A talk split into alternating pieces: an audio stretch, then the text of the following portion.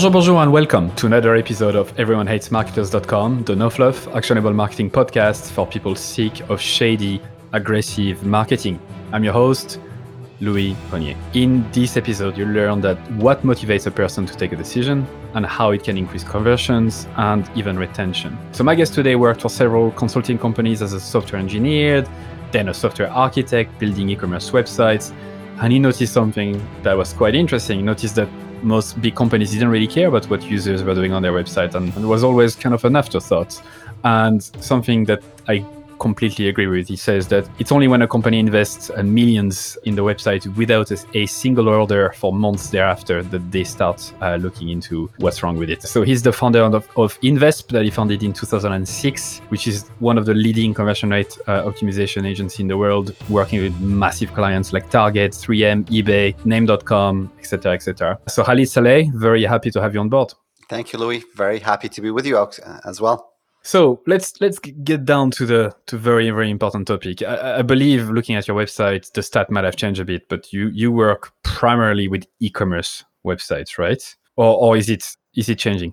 Uh, I would say about 70% of our, our clients are in the e-commerce space. Um, the other 30%, 20% in SaaS, 10% in, in lead gen. At some point, and, and it's funny when it comes to, to marketing because you can have theories about marketing and then the theories tend to fly out the window or the door, it depends, when you actually start doing the work. So everybody knows that the more niche you are and the more targeted you are, the better off you are. At some point, when we start doing conversion optimization, we sort of just walked into it. It's like, no, didn't really know what conversion optimization was. I think actually the first six months it was not even called conversion optimization. And then at some point, I'm like, you know what? We know e commerce really well. Let's focus on e commerce. So we spent about eight years just saying we're an e-commerce conversion optimization but then you have all these different companies knocking on your door and i'm like hmm money is nice why not accept everybody? And now I'm stepping back and I'm like, you know what? I always sit with my clients. I tell them, focus, focus. Maybe I should give that advice to myself. So we're going through this debate, you know, uh, it's nice in theory, difficult in practice. Yep. And I can give you a bit of, of insight into that because I was looking into this very topic recently. It, I believe it comes from like the paradox of, of choice that people have. It's the fact that humans are incredibly, it's incredibly difficult for humans to say, no to opportunities and we tend to keep all options open just in case right? And it actually creates anxiety and lack of control when we have too many options uh, open. And so it's kind of the opposite. And what what humans tend to forget usually is the opportunity cost of not doing something. So for you for example i would challenge you back and i know you have way more experience than, than i do but i would say what are you missing on by not focusing on e-commerce only that's you know? true. No, no, that's a very good question. So let me let me throw this back at you, and and I always find it very interesting. So yesterday, uh, we're, we're based in Chicago, so I was watching, listening to an episode, really amazing company, Basecamp, uh, Jason Fried. Mm-hmm. I mean, they do amazing marketing. However, I was thinking to myself, um, the advice that they give, and it goes back to what you say works sometimes really well when you're established and you have 120 million dollars annual revenue and you're a company of 55 when you are a company of like you know 10 people and you're doing a couple million dollars or if you're doing even less than a million you know the advice sometimes i'm like oh my god it goes back to anxiety. I'm like oh am i to say no to this to this client? Now, mind you and, and, it's very funny i still remember one day this uh, xHamster reached out to us you know porn company i mean you talk about money money is there. And they said, hey guys, we need you to come and optimize the website. I had made the decision a long time ago: no gambling, no no sex, no porn, and no religious companies. I'm like, you know what? I'm just gonna get out of this because we have like multifaceted companies. I don't want to put somebody in a position that they're uncomfortable with. I have amazing, like you know, lady specialists who would these are our senior guys. I'm like, I'm not gonna ask them to optimize the sites. And I still remember, like, you know, the guy emailing me back. He's like, you just set your budget and, you know, we will, we will pay whatever, like, you know, you want. Now, this was about three, four years into starting Invesp. And I can tell you, I'm like, you know, like there are times that I'm like, I'm looking there, I'm like, oh my God, you know, I can ask them probably like over fifty thousand dollars a month, and they wouldn't even say no. And then, like, you know, later on, I was talking to a friend who's in the industry, and I told him, I'm like, yeah, they reached out, and I said no, and it was tough. And he's like, really? It's like, how do you build your business without working with like, you know, porn companies? And I'm like, really? I did not know that. He's like, of course, like every company you see here. I'm like, well, I don't know if every company, but at least for us, you know, th- that it was it was an easy decision at some point, but at the same time, it was not very easy. Uh, correct? Like you just have to sit there and say, yep. you know what, we'll walk away from this. But I believe that the best the best company, the ones that stand out, that radically stand out from the, from the rest, are in always an uncomfortable position where they have to say no more than they say yes. And looking at what you might have gained from not doing this is interesting. It's like you know maybe that when you start working with them maybe some people would find out uh, about it and wouldn't work with you anymore or maybe you start focusing on a very specific industry with different needs and therefore your employees have to learn about it and maybe some of them will leave like there's so many consequences of, of making a decision so it is super interesting because actually a few years ago i had a conversion rate optimization agency okay. believe it or not that was 1000 times less successful than yours. In fact, after two years, I stopped it. I burnt oh. out. And because I made all the mistake in the book, uh, selling for the wrong people. But I be- we had the exact same discussion. A porn company actually reached out to us, and we also decided not to work with us and not to work with them for the same reason. So it's interesting. Uh, it's like a little deja vu for me. Anyway, I think we've established that you are much smarter than me at this stage because you managed to run a company for the last 15 years, uh, tw- uh, 14 years. Or, or like at the same time. And sometimes, like, you know, success, you know, it's like, uh, you have the process, you have the right people, multiply that also by like, you know, a success factor anywhere between one to 3,000. And, you know, it depends on where, where you are sometimes. So, yes, very true. Very true. But I think you, you have a lot to teach us. And, and the, the core problem that we're talking about is the, is what actually motivates people to do something and, and why does it matter in the context of increasing conversion rate, right? So why don't you tell us, let's start actually from the beginning, which is let's imagine that I'm a new e-commerce client reaching out to you, the right size, and maybe you can describe to us like what is the typical client the best to work with. We come to you and we say we want to increase conversion rate. Let's go through the process you go through, starting with t- teaching us, teaching me how do people de- take decisions and why it's important for my business. I like that. So one of the first things that uh, that I do, and I actually had to wake up very early in the morning because I emailed somebody and I was confused on the day. So I thought I had a meeting tomorrow. Turned out to be today. I'm like, oh my god, like you know, they're waiting for me to jump on a call. But I, I one of the first things that we do is like, you know, let, us look at the numbers before we even talk about human motivations and, and whatnot. Whether it makes sense to do conversion optimization or not. Now, there's two different types of conversion optimization there's conversion optimization that's based on A B testing, which means I'm going to figure out what's broke on the website and I'm going to give you the fixes, but don't take my word for it. Let your visitors judge the quality of the work. They might like it, they might not like it. And I know some people have been humbled way too many times where I could, like, you know, I bet my money on a version and then visitors, like, you know, decide otherwise. I'm like, really, guys? You know, this is so much better. But, you know, visitors have a way of thinking. So that's that's your typical conversion optimization engagement where you're coming up with fixes and you're deploying them as, as A B tests. Usually, what I tell companies if you're going to do any type of A B testing, where you start is you want to have at least 500 conversions a month. If you're on e-commerce, that's 500 orders that's coming to your site. Lead gen, 500 people, you know, so filling out the contact form says 500 subscriptions. Anything less than that is really tough to do conversion optimization. It's tough to do A/B testing. I know. I'm like every time I say that, some people who are working with smaller clients get really annoyed with me, and I've gone through too many discussions that I'm like, you know what, I'm not going to battle it out. You'll you'll figure out that it's really tough. Because you have a company that comes to you and they have let's say 100 conversions a month. While you give them a new design like hey listen like you know i know your e-commerce website is broke and your cart page is not working. Here's a much better design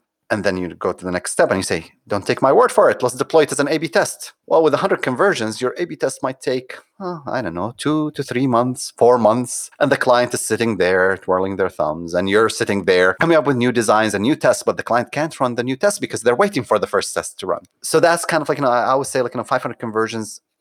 Most of our clients, I would say our larger clients get thousands of conversions per day, which is really nice. Uh, when you're working with a company that does 10,000 10, conversions in a day, I mean, you reach, like, you're able to do so much more testing and you're able to achieve amazing results. Where we start seeing that we're really impact impactful is above a thousand uh, conversions, uh, above a thousand conversions per month. We're, we're starting seeing, you know what, we know they're going to come in. We know at least we're going to do about 30, 40% increase in conversions in a year's time. Now, there's this the smaller guys that say, "Hey, well, I'm just starting out, and I really want to improve my site. What is this? Like, you know."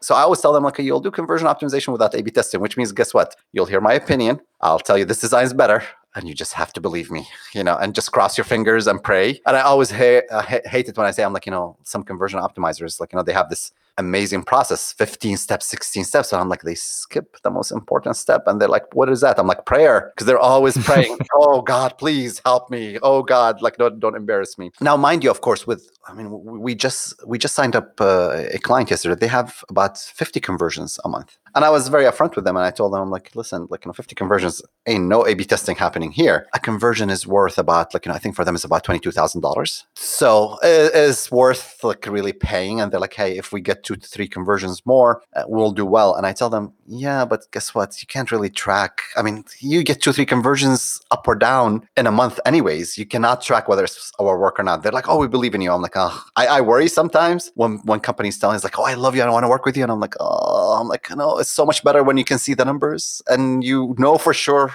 the, the impact that I that I generate. So that's kind of in terms of the numbers.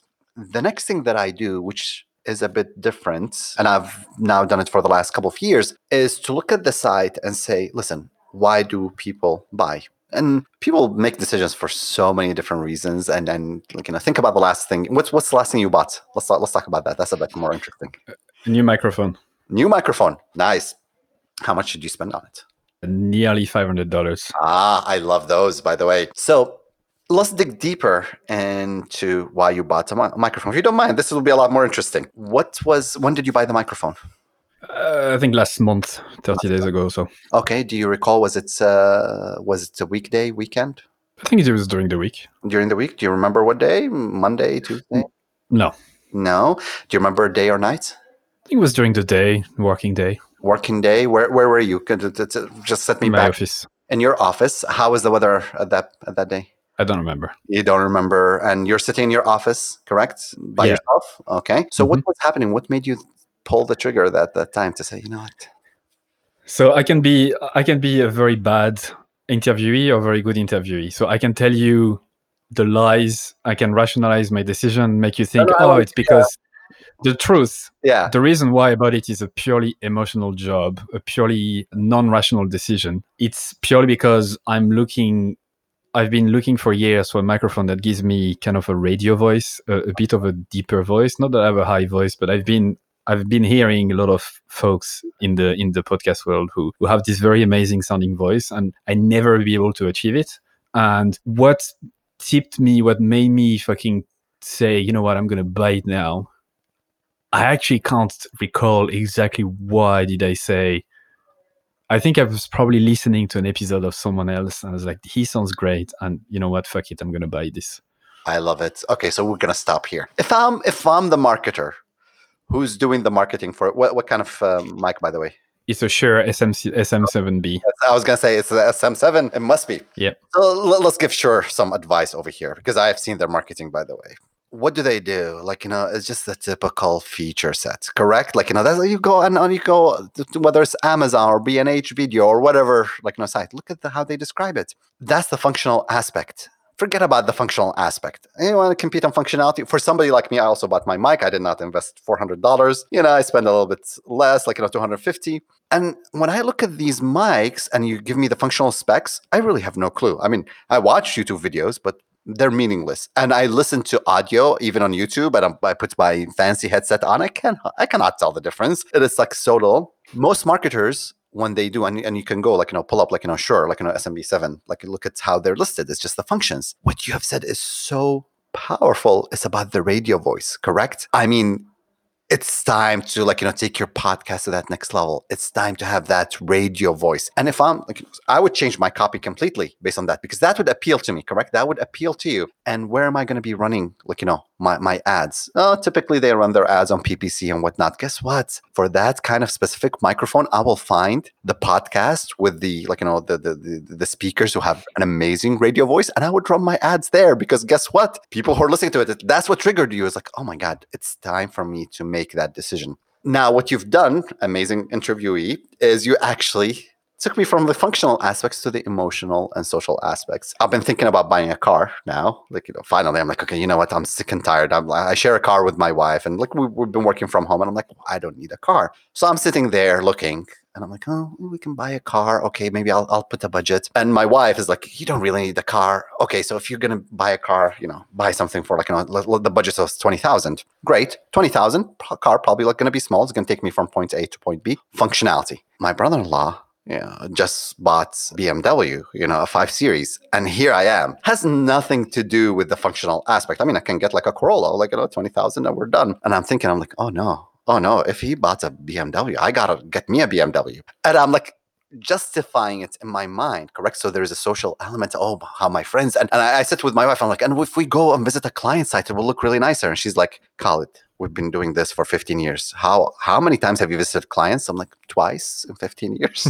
Just like you're trying to justify it. Uh, that's what humans do, correct? We buy on emotion, we justify with with logic. Uh, so when you look at a site copy, an e-commerce website copy, I look at the emotional aspects. At this point, most websites have the usability done correctly. We figured out like, oh, the button needs to be here, the image needs to be there. But what we've done with e-commerce, by the way, which is sort of embarrassing, is we took the typical paper catalog that we get in the mail and we just program them online. It's the same exact thing, the same boring copy, the same experience. And then we wonder why we only converted one or 2%. It's like, oh, okay, well, that's the reason. I think lots of times when people do conversion optimization, the company I was talking to in the in the morning, they're like, "Oh, we need to test different hero images, different CTA colors," and I'm like, really? I'm like, that's not. And they they had a 6% conversion rate, which is pretty good. And they want to go to 20%. And I'm like, okay. I'm like, wrong expectations because that will take years. You know, I, I told them maybe like, you know, in the next 30 years, we'll be able to achieve that. Who knows? But I'm like, it's not about the images and it's not about the CTA. I'm not saying, I was telling people, I'm like, listen, when you persuade somebody to buy from you, they'll find that CTA. I'm not saying you should hide your CTAs, but they'll find it, correct? They'll contact you. Your challenge is not in the CTA. Do do it right. Sometimes people like also hide the CTA. I'm like, really? Where is this? I'm ready to convert. How can I do it? No, let's have the CTAs. Let's have the right images. But persuasion is a lot harder, correct? Sitting with somebody is almost like, you know, they're coming to your website and writing that amazing copy that convinces somebody's like, oh, not only do I want to buy this item, I must buy this item that's very powerful. So let's unpack what you said because it's extremely powerful. And I think I made a mistake when I said it's an emotional job, like an emotional thing, because it's, it, I would say it's more psychological, a story that you tell yourself, uh, uh the status that you want to, that you're seeking and, and all of that. The reason why I say that usually it's a mistake when people say it's emotional is because I'm not going to go very, I actually dug into that, look into that recently. I'm going to explain just briefly why people take decisions. So, and what part of the brain. So it's, it's the orbitofrontal cortex called the OFC, which is part of the brain brain that makes decisions. And when we make decision,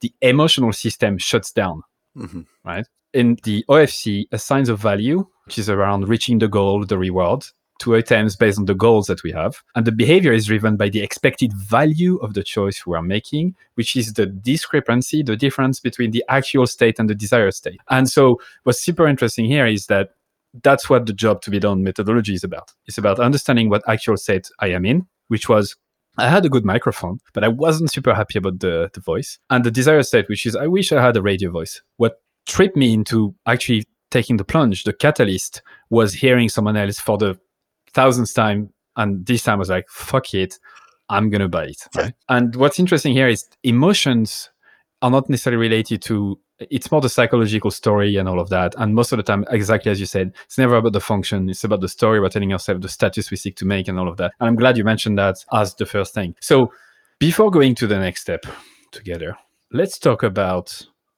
how do you find that out? And I know you have a webinar coming up where you talk about interview, interviewing users and whatnot. What is the number one method uh, that you use with your clients to find that out and to be sure this is why people take a decision and then we can transform that into copy and whatnot? Definitely. So one of the first things that we tell our clients is let's look at your customers who bought from you. And, that's just I asked you, when did you buy? Uh, I like people who bought within the last three months. And we segment those into different buckets and and the idea is because with each bucket there's probably different motivations different emotions that trigger that that event. Most of our customers are fairly established that they'll have two or three different buckets. And then we'll tell them okay we want to interview one or two pre, uh, recent customers from those buckets send them an email. We want to talk to the decision maker and we'll tell them hey we'll conduct a 45 minute interview with you 45 minutes to an hour where we're going to be talking about your journey of making the decision of purchasing this specific product. Typically, we get really nice response. Uh, we would offer an Amazon gift certificate or a gift certificate within the same uh, same store. Uh, you'll always end up with a couple of people who are coming to do the interviews just because of the gift certificate. That's fine. It is what it is. I'll take that. But the majority of the people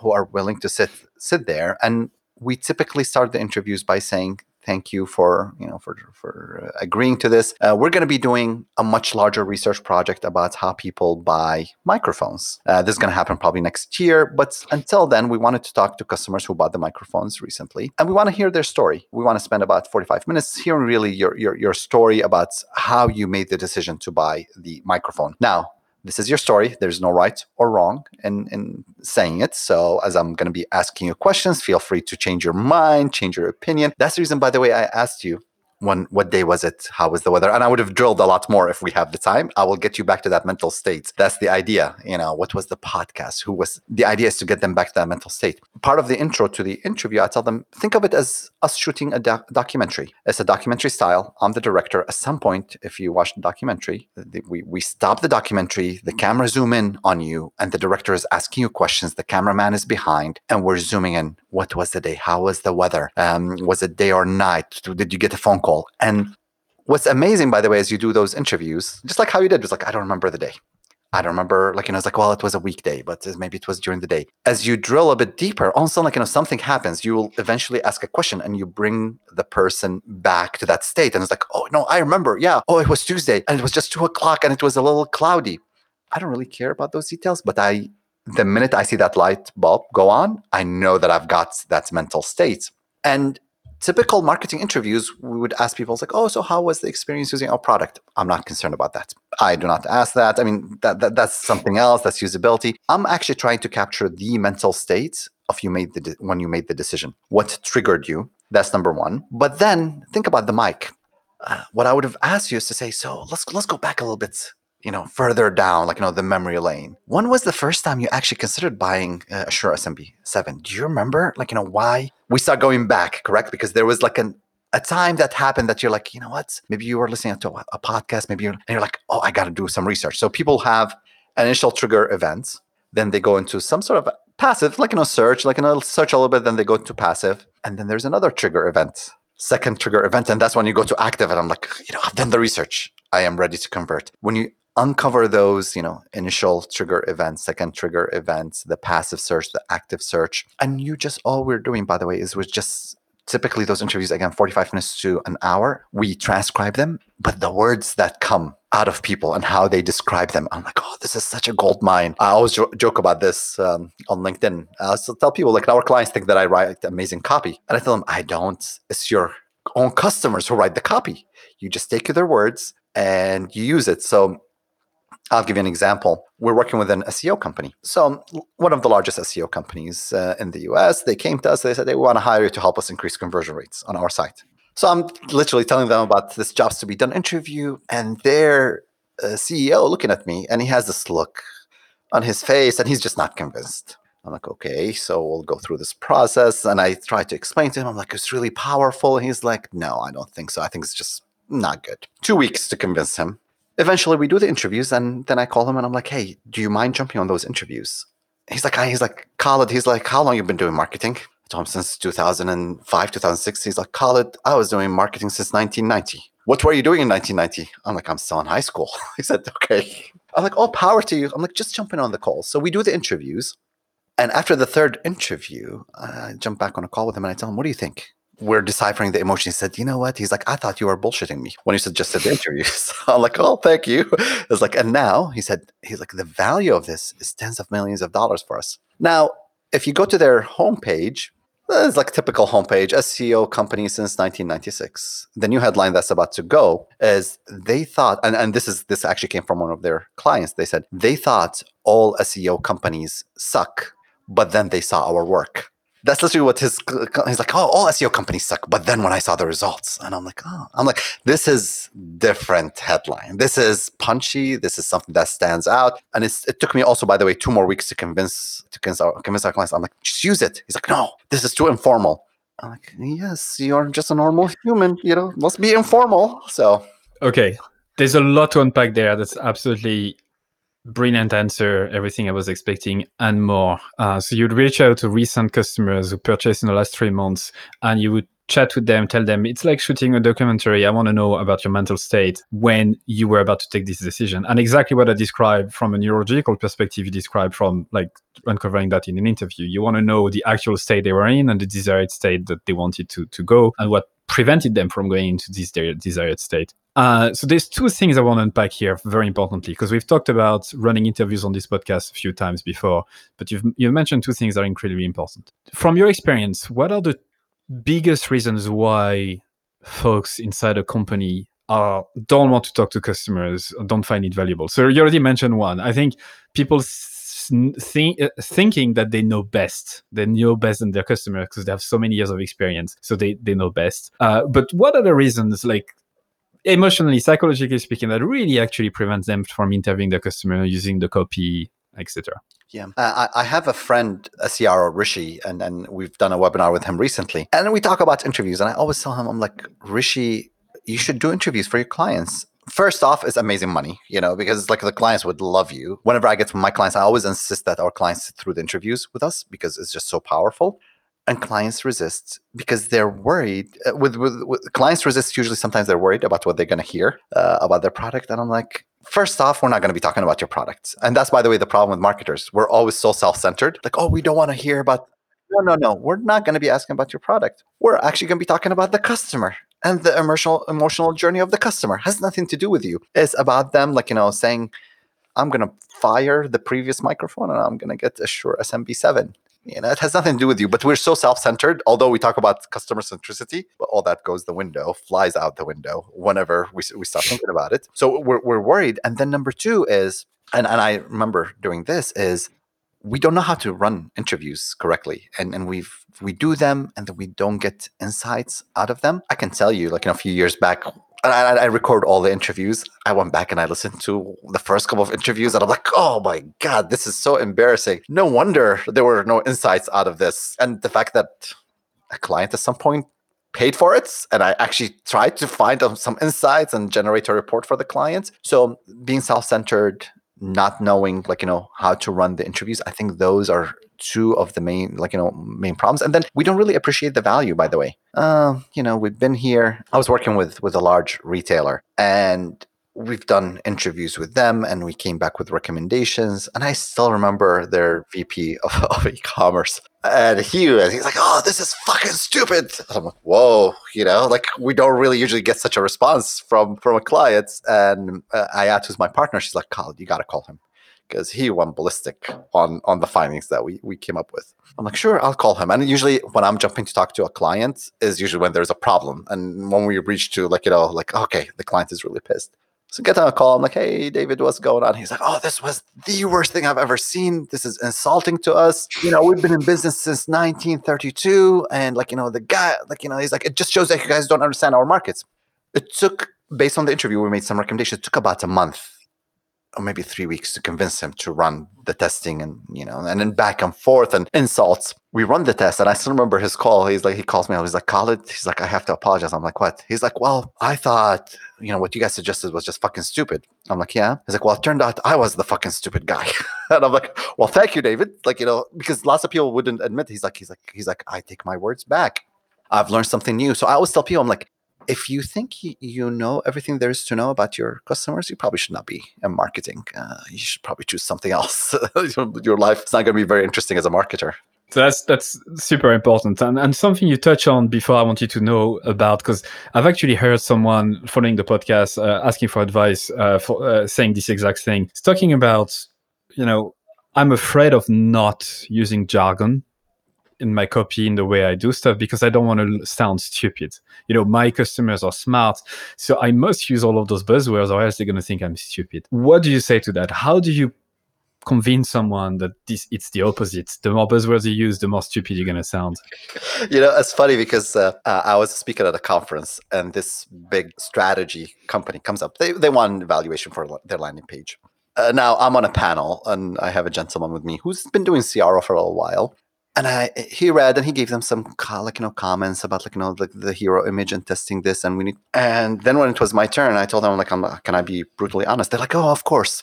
I don't like do you have somebody like you know with you over here? And he's like yeah I have like you know a lady who worked with us. So I'm like okay let me tell you like here's my feedback but um, then I want you guys to do something. Based on this landing page I want you to write me exactly you know what a client would expect to get as a result. And I want the lady who's working with you to write the same thing, like the service that you're offering. I'm like, write it. They're like, write it. I'm like, yeah, just write it on a piece of paper. I'm like, okay, this is very unusual. So I have them write it. And I'm like, can you give me the two papers? Before I read them, I'm like, let me tell you something. And this was a bit risky from my side. I told them, like, I understand every single word that you have on the page, but when I put them together, I have no clue what you guys offer. So he was not comfortable. He's like, really? He's like, what is this? You don't understand. I'm like, but let me show you how. And then I started reading what he wrote about the service. You know, it was like a couple of lines and what his, like, you know, the, his coworker wrote. And they were completely two different things. I told him, so I didn't understand it. Your clients are not going to understand it. But even worse, you and your your like you know coworker did not even understand the same thing because you're using those like you know big words like you know strategy this and innovation. I'm like i have i mean i know what strategy is and i don't know what innovation is but what i know and what you know are completely different. Ultimately you're selling to a human and nowadays we live in an age where people really like the minute we feel we're being marketed to we put our barriers. I, I do it you do it everybody does. I don't want to be sold to um, and i'm i'm super smart you're super smart don't try and like you know sell me. Let's just let's have a conversation. It's a lot more. It's a lot more interesting. Now, I tell you that guy, by the way, and after he read this, oh my god, his face was red he was very annoyed with me and i got like some really bad review that i think it was probably i'm like hey i tried to help you know? Not, not everybody's ready to accept that. All right. So uh, another thing to consider that touches on, on what you said is, is is the fact that the brain uses 20% of the sugar of the body right? Even though even though the brain is a very tiny organ compared to others and we want to use as much as less energy as possible. And so when you give us words that we can understand individually but then we don't understand it, it takes energy to decipher what it means and what you actually say and whatnot. And you're already lost. When you, you use simple words, words that I would tell myself, when you match the words that I'm telling myself on the website, there's no energy spent. You basically talk to me, you know, and it's such a an empowering feeling when you make peace with that and stop trying to sound smart and instead sound clear. It's yeah, it's it's amazing. And uh, I interviewed Joanna Wiebe, uh, who's a famous kind of commercial copywriter two years ago, I think, on the podcast, and she said something similar to you, which is, you know, good copywriters don't write copy; they just steal it from customers. And so I'm just going to repeat that over and over and over again until everyone understands that this is the way to go, right? Yeah, I mean, it's it's funny because having to make that transition to say, you know what, I am willing to use the words that people tell themselves when they're sitting at home. It's tough. And you can look at uh, our homepage as a perfect example. Right now, like, you know, actually for a while, the copy was world class conversion rate optimization. By the way, that is a classic self centered, you know, marketer. Oh, here I am. Well, I mean, like, you know, my clients did not really care. And we sat there and, like, you know, clients really hire us to grow their business to make more money. It really is about making more money. But I'm like, oh, we can't use that copy on, on, on the homepage, make more money. And I was having this conversation with my partner, and she's like, no, no, no. She's like, you think this VP of e commerce you know, that hired us and it's a company $300 million. She's thinking to herself, I want to make more money. I don't know, but I know something else. I know the CMO is, they're part of an investment group. They're about three billion dollar, like know, investment group. I'm like, let me call him. So I call him. We've been working together now for three, four years. I'm like, Jay, can I can I ask you a question? He's like, yeah, sure. He's like, why do you guys hire us? He's like, it's very simple, Khalid. We want to make more money. He's like, why do you think we hired you? And I'm like, here it is, like you know, CMO, three billion dollars, and he's like just like deciphered it. He's very comfortable saying it. He didn't use big words and jargon. And we're like, okay, we're changing the copy on our, our homepage. We need to speak how normal people speak, and I think that will really help them. Now, what's amazing is the minute we change our copy, like you know, and we get quite a bit of leads through our site, but I can tell you it's almost tripled by just change, changing. Wow. You know, yes, I mean it's, it's, it's been incredible. And nice. I'm like, wow. I'm like, okay, well, here without an A/B test, I'm like, I can tell you. what I like about the way you describe stuff is that you're willing to be transparent and honest and say that the advice you give clients are difficult to take, you know, are actually difficult to internalize and do yourself, right? It makes sense for others because it's not your baby, not your business. As soon as it touches you from a emotional, psychological level, then you have the barriers that stand up. And that's that's amazing because it's kind of a catch 22 on this sense. But anyway it's nice sometimes to use buzzwords. What i mean by buzzwords is that it's important sometimes if if in an industry everyone talks the same way and even their self story you know they use specific word like cro and conversion rate optimization. As soon as everyone in your market understand it then it's okay not to simplify it or to remove it. Yeah. but most of the time i mean from my small experience it's i struggle to find examples where people don't talk about what they want to achieve in simple terms when no one else is hearing it you know? Obviously it's not the same as talking in front of an audience but when they don't want to sound when they don't want to sound smart and when they just want to get stuff done describe stuff simply they usually use simple words. Is that your experience? I, I completely agree. Um, even by the way like you know I, I think it's kind of mixing the two correct? So there is like you know some like a little bit of like you know words because sometimes like you know people can relate to them but I avoid jargon as much as as, as I can and and kind of like the, the rule is i'm like if i can explain it to my mom and she would understand i would have done well. I, you know um, because sometimes you use like you know i mean like think about even conversion optimization. What does it mean? It means one thing for me. It means something else for somebody else you know and it means something completely different. However business growth sales through the practice of a b testing people understand that. Nowadays most most people understand that. So i'd rather i'd rather use that. Finding that sweet spot is, is is difficult, but it's also very powerful. It can have a really powerful impact on on the people who are coming to visit your site. I was going to say on the on your targets markets because they're not target market, they're people, you know. And then being able to say that, like you know, people come. I'm like they're not visitors, they are people. I'm like, oh yeah, they are people. So so I'm an e-commerce website. I reach out to you. I have, let's say, 1,000 transaction a month or more. Mm. Um, you had my blessing from interviewing a few of my recent customers, and you start to have an understanding of why did they buy from you. You talked about like writing copy and stuff, but I think we forgot there's a few steps in between, and we don't have a huge amount of time in front of us. So let's try to keep it maybe to the next step or two. Once we understand roughly why they bought from us from a like psychological perspective the real reason why they bought from us what do you do with this information Sure. So there's several things that you do, and I'm going to summarize them quickly. First, you want we, what we typically do is we'll run what we call an expert review. Now, I already know the motivations, correct, and the emotional side of things. Then we'll run an expert review, and there's two different types of expert reviews. One is usability focused, making sure I click on a button, what happens, what's supposed to happen happens.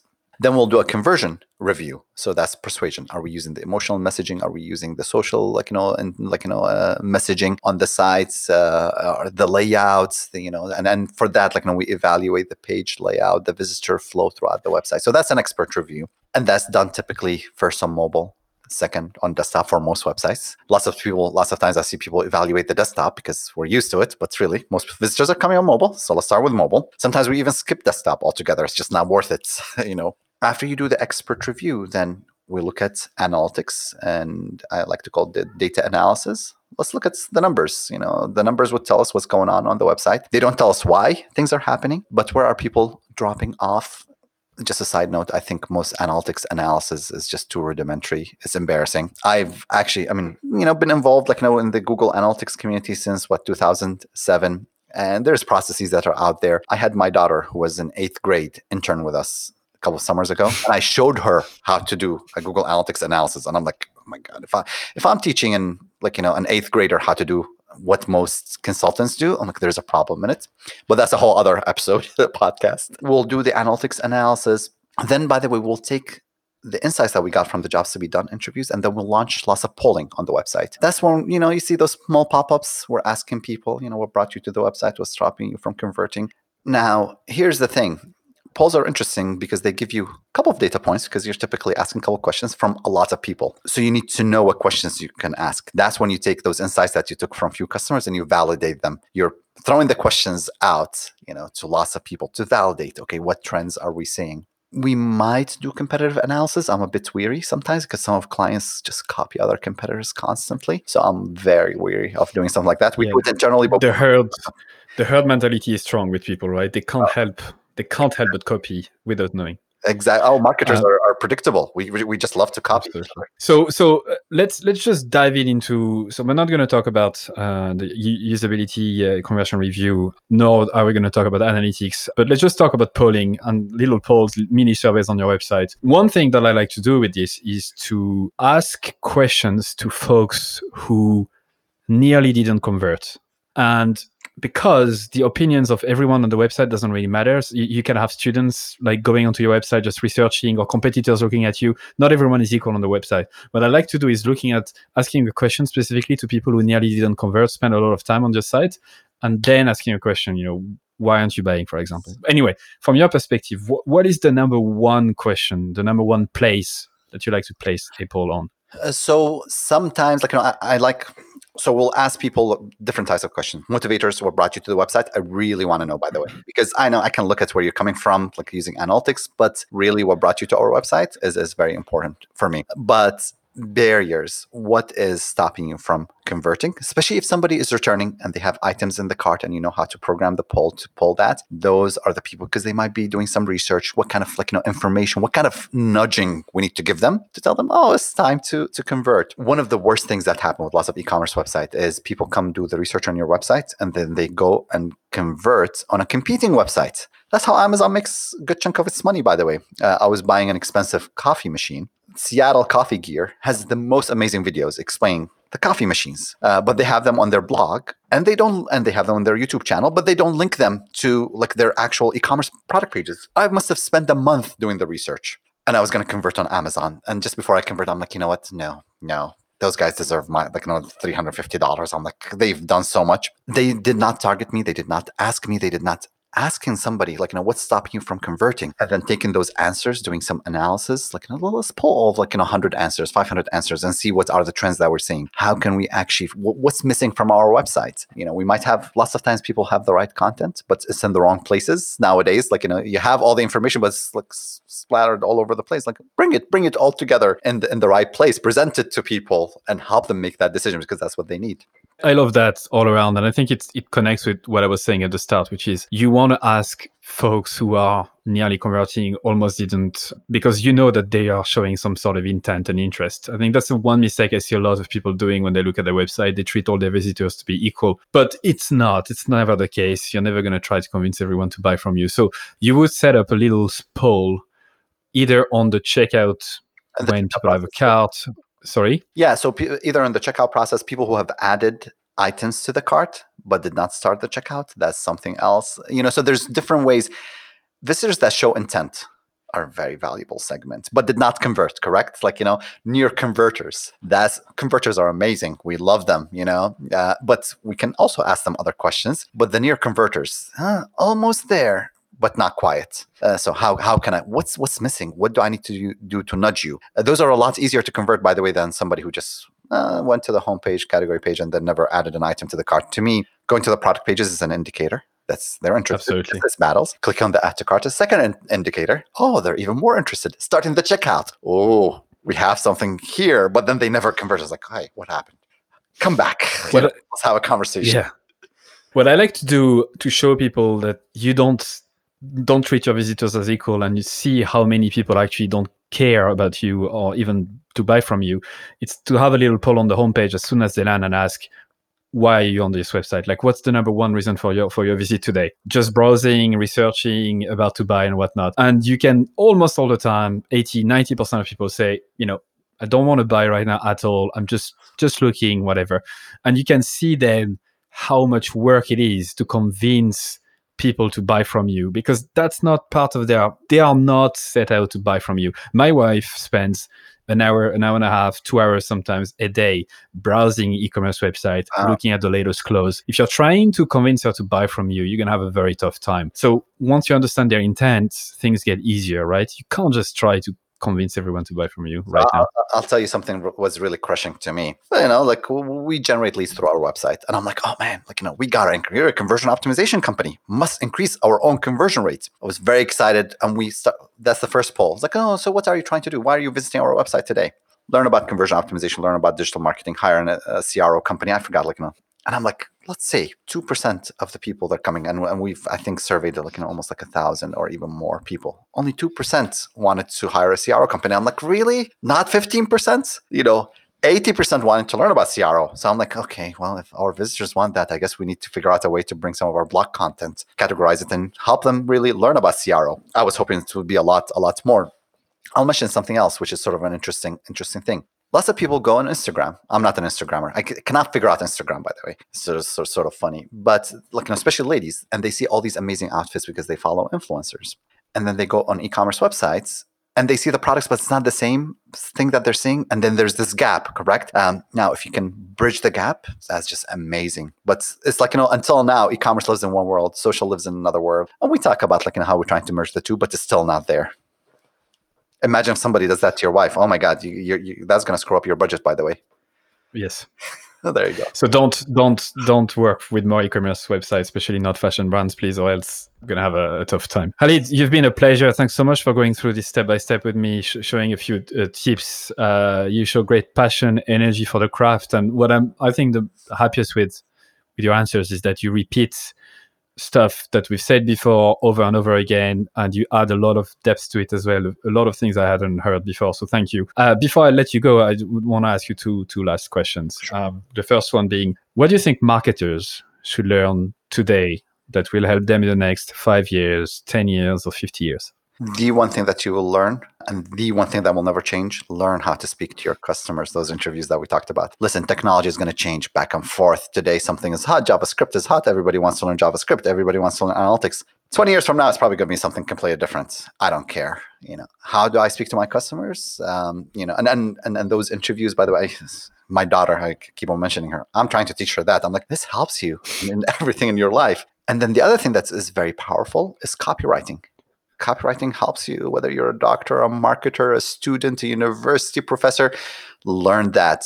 That changes. Uh, that changes your career. Uh, Peep Laja, who's from CXL, absolutely love how they impacted the industry. Had a comment once, and I'm like, wow, that was very powerful. He said, he said, I literally wrote my own career because he relied on relied on his writing, and that's how he established CXL, which is a competitor. But you know, uh, kudos, like because they've done amazing work. So I'm like, th- those two skills, talk to customers and copywriting. Oh my god, that can change your life as a marketer.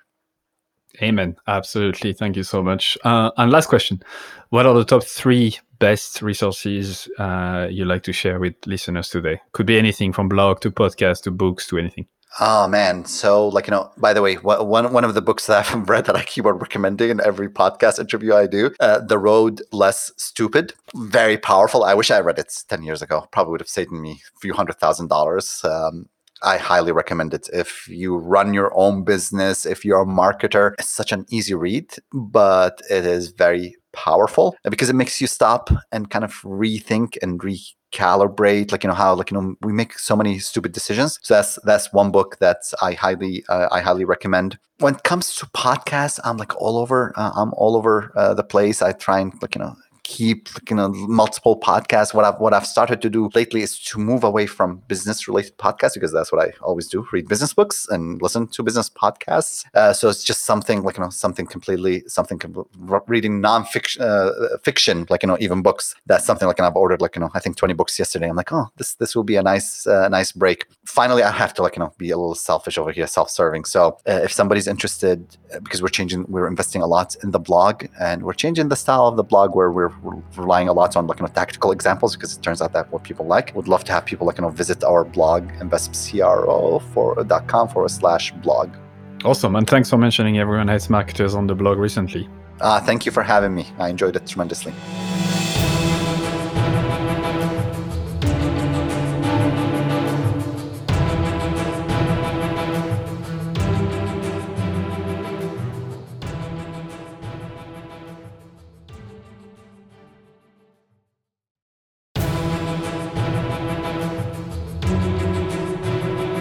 That's it for another episode of EveryoneHatesMarketers.com. Thank you so much for listening. I'm super, super grateful. I'd love for you to consider subscribing to my daily newsletter, Monday to Friday, called Stand the Fuck Out Daily. I send very short, hopefully interesting, surprising, shocking, entertaining content to help you stand the fuck out. It's at everyonehatesmarketers.com. You can subscribe for free and obviously unsubscribe whenever you want. I'm just going to read a couple of emails that I got recently as a reply Juma said your content attacks the mind primarily, which is such a good thing because most of us are skilled at what we do, but we don't have the courage to do it our way.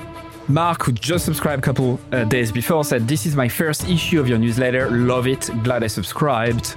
Brianna said, I just realized this morning that my email habit is now to one, skim through the list, two, select all unread industry email except yours, three, delete and don't think twice, four, quickly skim yours. Amy said, also loving the new content that's coming from you. It feels really lovely. Candle said, I like your writing a lot. It really resonates. There's so much bullshit out there. It's good to touch the authentic. And Chloe said, Where is the I fucking love this email button? Brilliant. I hope you subscribe. You'll be joining more than 14,000 subscribers at this stage, which is crazy. It's the size of a small stadium. Anyway, thank you so much. See you on the other side.